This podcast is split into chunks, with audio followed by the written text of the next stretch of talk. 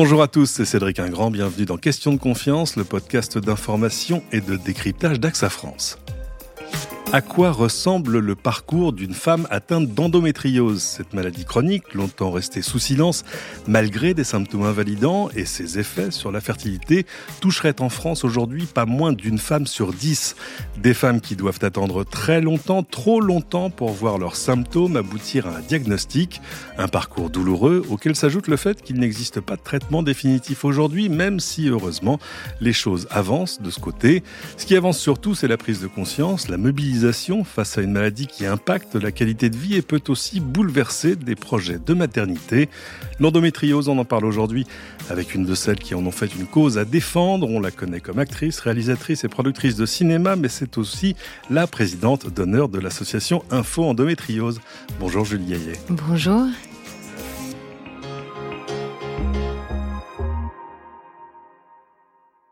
Alors, c'est un plaisir de vous avoir avec nous aujourd'hui. Moi, j'ai été frappé, je pense comme vous, quand on découvre cette maladie, on, va presque de Caribe dans Scylla. C'est-à-dire qu'on on a l'impression que c'est une espèce de, succession de sens interdits, ou j'ai envie de dire de cul-de-sac pour celles qui en sont frappées.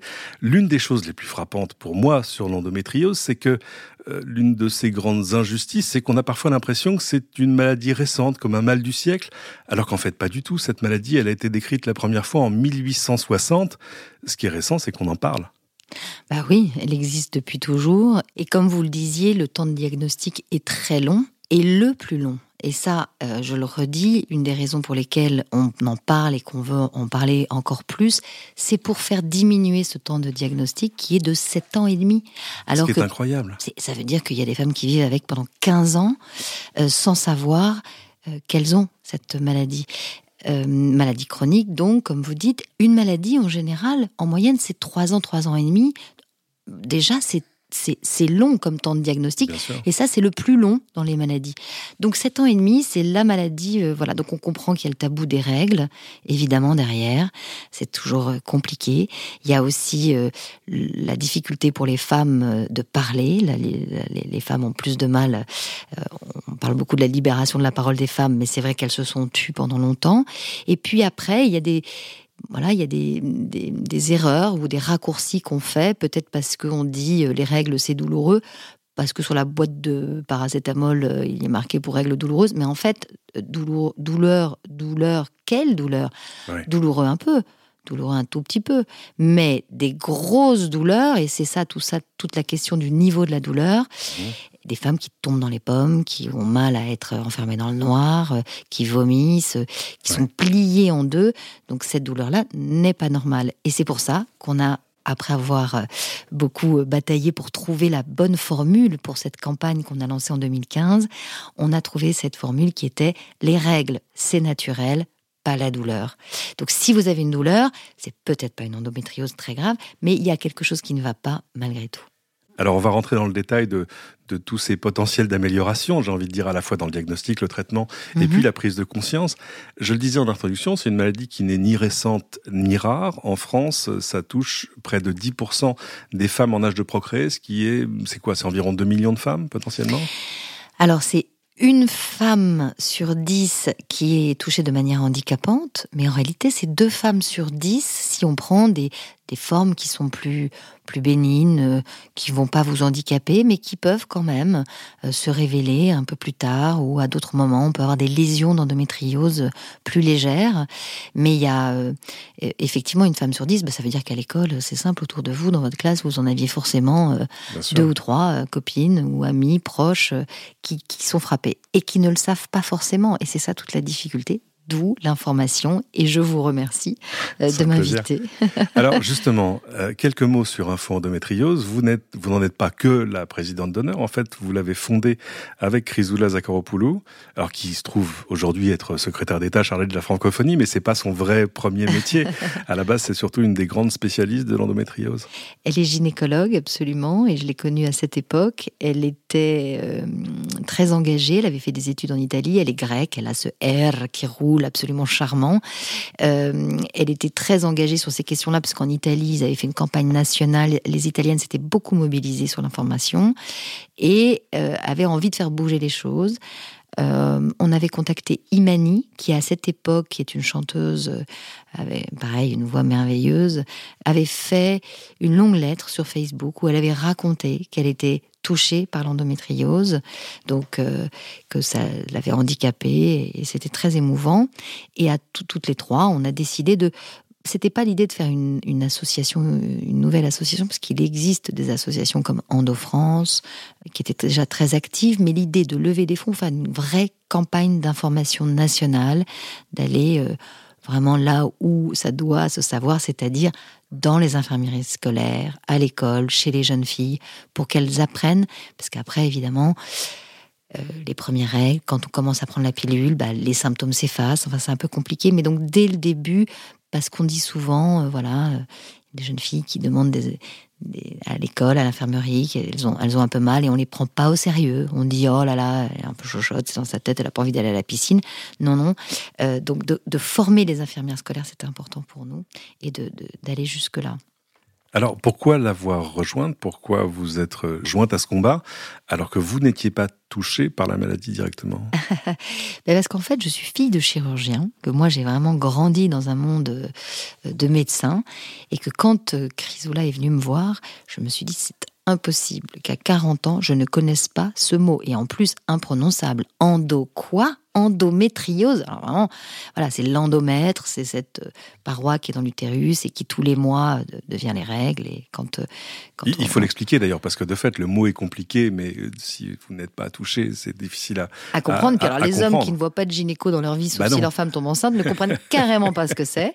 Donc l'endomètre, c'est cette muqueuse qui est à l'intérieur de l'utérus et qui mhm. à la fois s'élimine et se régénère avec le cycle des règles chaque mois. Ça, c'est quand ça se passe bien. L'endométriose, c'est quand euh, l'endomètre se développe en dehors, ailleurs, en dehors de l'utérus. Moi, là aussi, j'ai été frappé. Je pensais que l'endomètre pouvait aller un peu en haut, en bas, euh, dans les trompes, ailleurs, etc.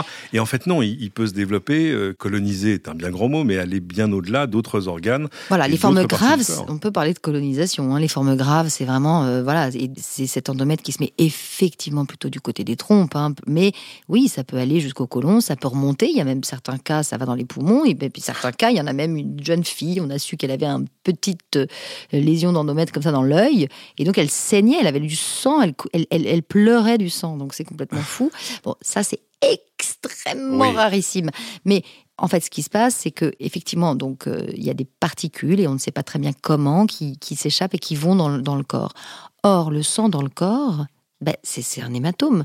Quand vous avez du sang dans le corps, donc tous les mois, cet endomètre se met à saigner, cette, lésion, enfin, mhm. ces tissus d'endomètre, de, ben, ça fait comme un bleu, ça fait comme un coup, c'est très douloureux plus ou moins à l'endroit où il se place, et puis après ça colle évidemment euh, les organes entre eux, enfin c'est un petit cauchemar, et donc euh, c'est la première cause d'infertilité en réalité. On ne le dit pas assez, c'est la première cause d'infertilité. Et donc, il y a des femmes qui font des fives, qui vont essayer d'avoir des enfants, alors qu'elles auraient dû commencer par vérifier qu'elles n'avaient pas une endométriose, mhm. soigner cette endométriose pour pouvoir avoir des enfants.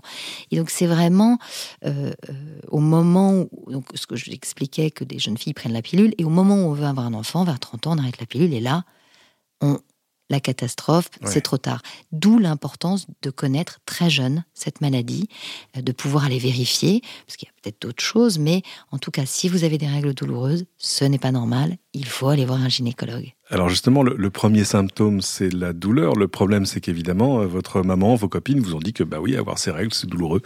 Oui, puis en plus... Et même votre médecin de famille peut vous dire, bah oui, vous avez mal au ventre quand vous avez vos règles. Oui, ah, vous avez un peu plus mal que les autres, prenez du paracétamol. Et la, complexité du, diagnostic, c'est que bah, on a mal dans les reins, on a mal au dos, donc on va voir, on va aller voir un ostéopathe, on va aller voir, on va voir le médecin le gynéco qui n'est pas forcément, qui n'était pas forcément formé, qui de plus en plus est informé et formé aujourd'hui, mais malgré tout tous ne l'étaient pas, euh, ben, euh, nous disaient bon non, mais c'est rien, c'est dans votre tête. Et donc c'est le pire que tout, c'est que c'est toutes ces femmes qui ont vécu pendant des années, des siècles.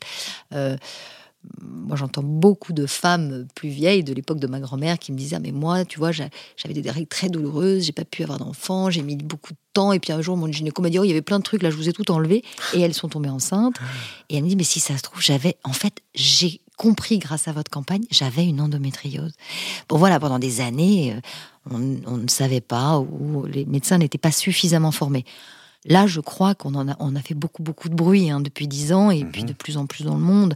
Mais ça ne suffit pas. Il faut aller plus loin encore.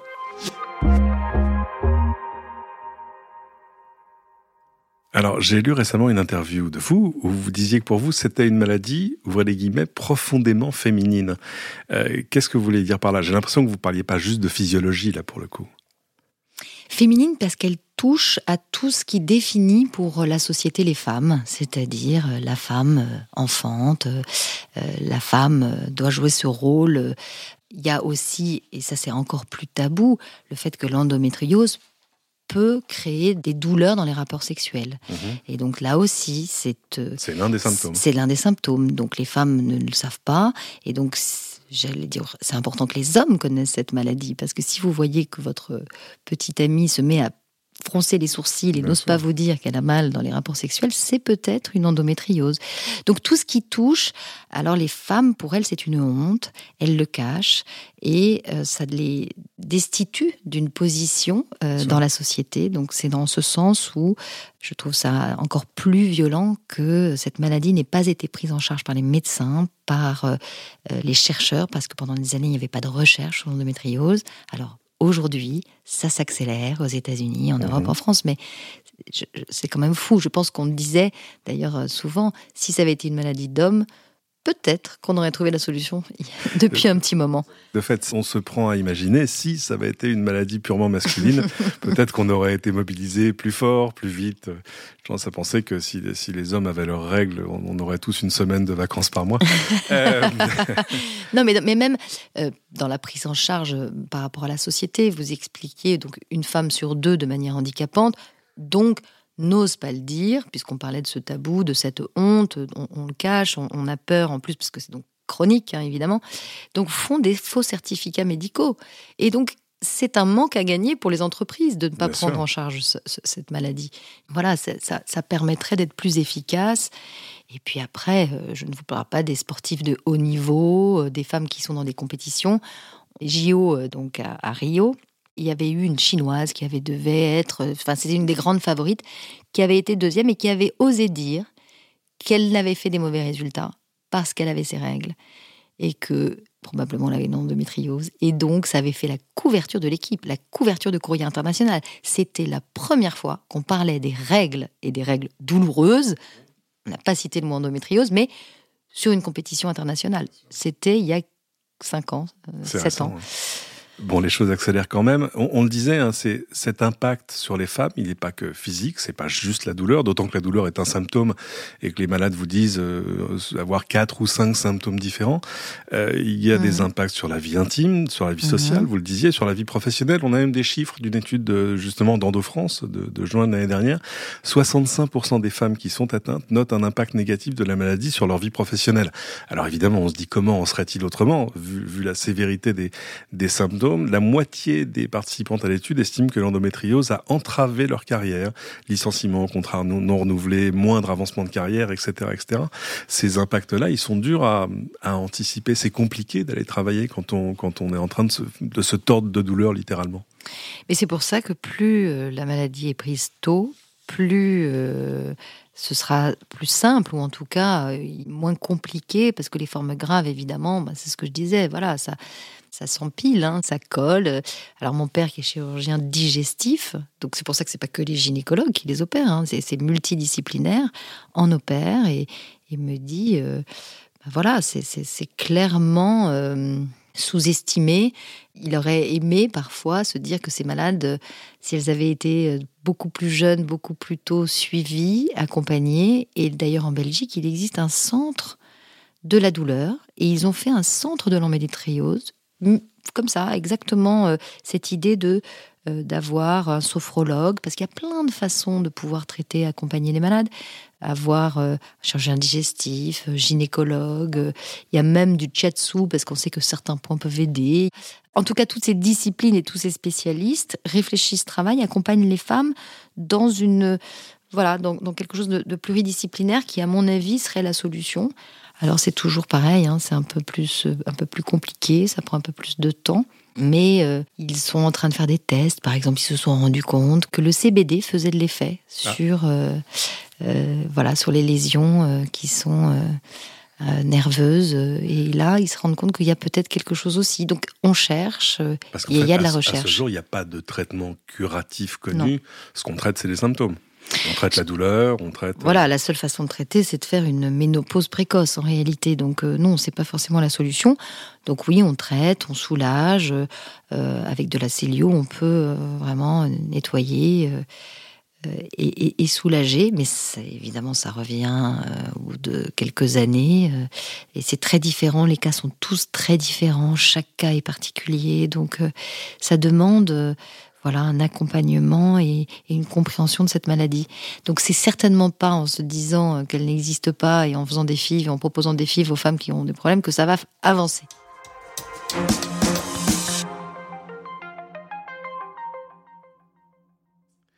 Avec ce que vous savez aujourd'hui sur ce déficit de diagnostic, parce que c'est de ça qu'on parle, quel conseil donneriez-vous à une femme, jeune ou moins jeune d'ailleurs, qui soupçonnerait d'être touchée par la maladie? Bah, de se rapprocher justement de, de, gynécologues qui sont sensibilisés et de tout de suite prendre le problème de manière globale et pas simplement, euh, en tout cas pas s'enfermer, parce que c'est très difficile. Hein, euh.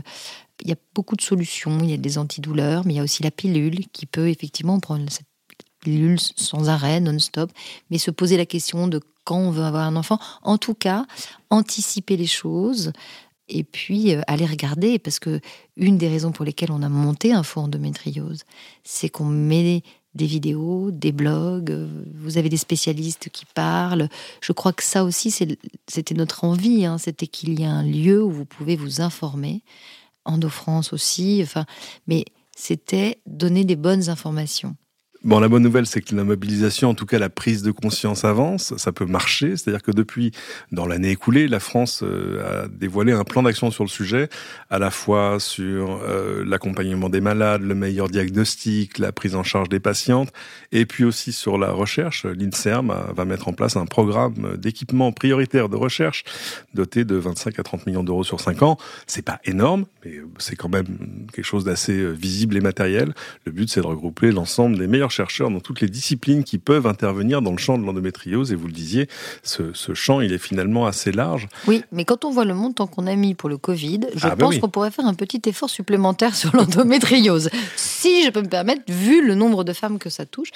Mais, euh, mais voilà, bon, malheureusement, je trouve que ça manque malgré tout beaucoup de moyens pour la recherche parce que c'est vraiment là où on va avancer. Mais ça avance. Mais ça avance.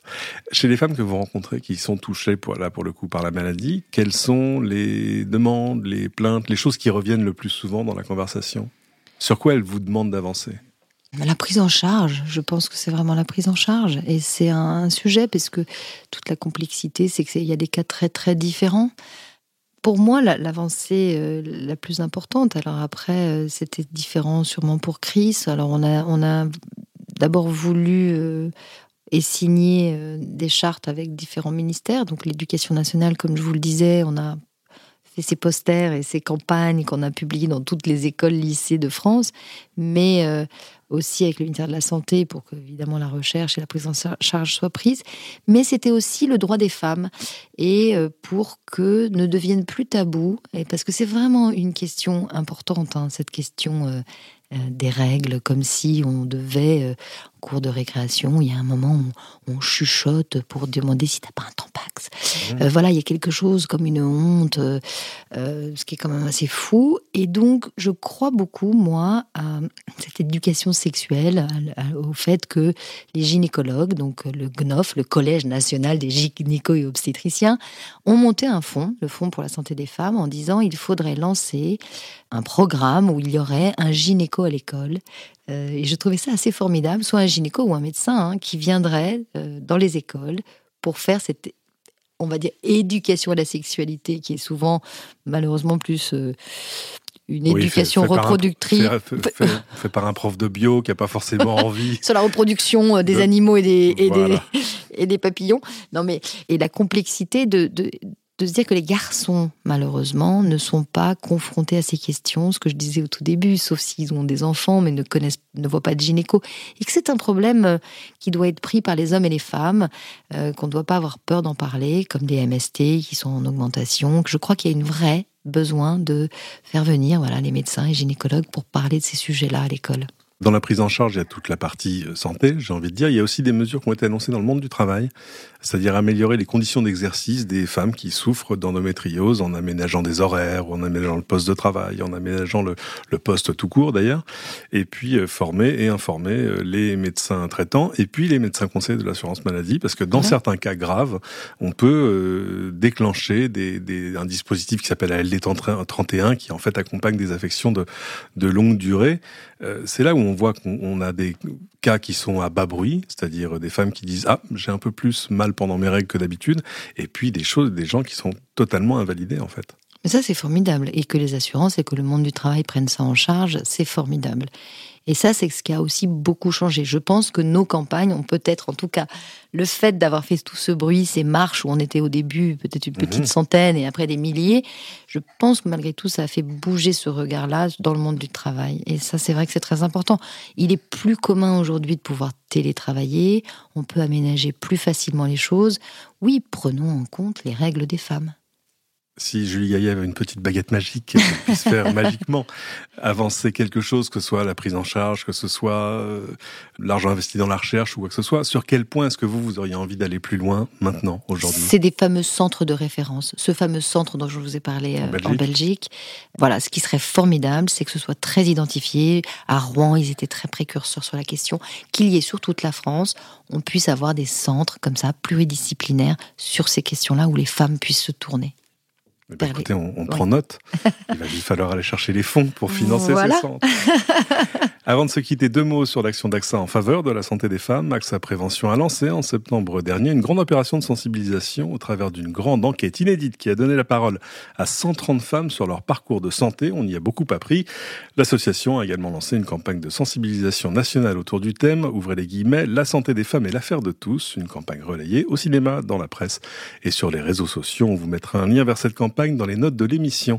Julie Gaillet, merci encore de nous avoir donné un peu de votre temps. Moi, j'en ai beaucoup appris, en tout cas moi. si on veut en savoir plus, on, peut trouver des infos sur le site de Info endométriose. Info-endométriose.fr. On mettra là encore les liens dans les notes de cette émission. Mm. Effectivement, c'est une question pour tous. Alors, messieurs, intéressez-vous aussi euh, à cette santé des femmes. C'est pas que un problème de filles. Voilà. C'est ainsi que se termine cet épisode de Questions de confiance. Merci à tous de l'avoir suivi. Comme toujours, on ne saurait trop vous encourager à vous abonner à ce podcast. Très honnêtement, entre nous soit dit, on a même beaucoup de mal à imaginer que vous ne l'ayez déjà fait jusque-là. Vous pouvez aussi aller écouter tous les épisodes que vous auriez ratés sur cette saison. On reste à l'écoute de vos questions et de vos commentaires sur les réseaux sociaux et sur la page de l'émission. Et à bientôt pour une nouvelle question de confiance. Merci beaucoup.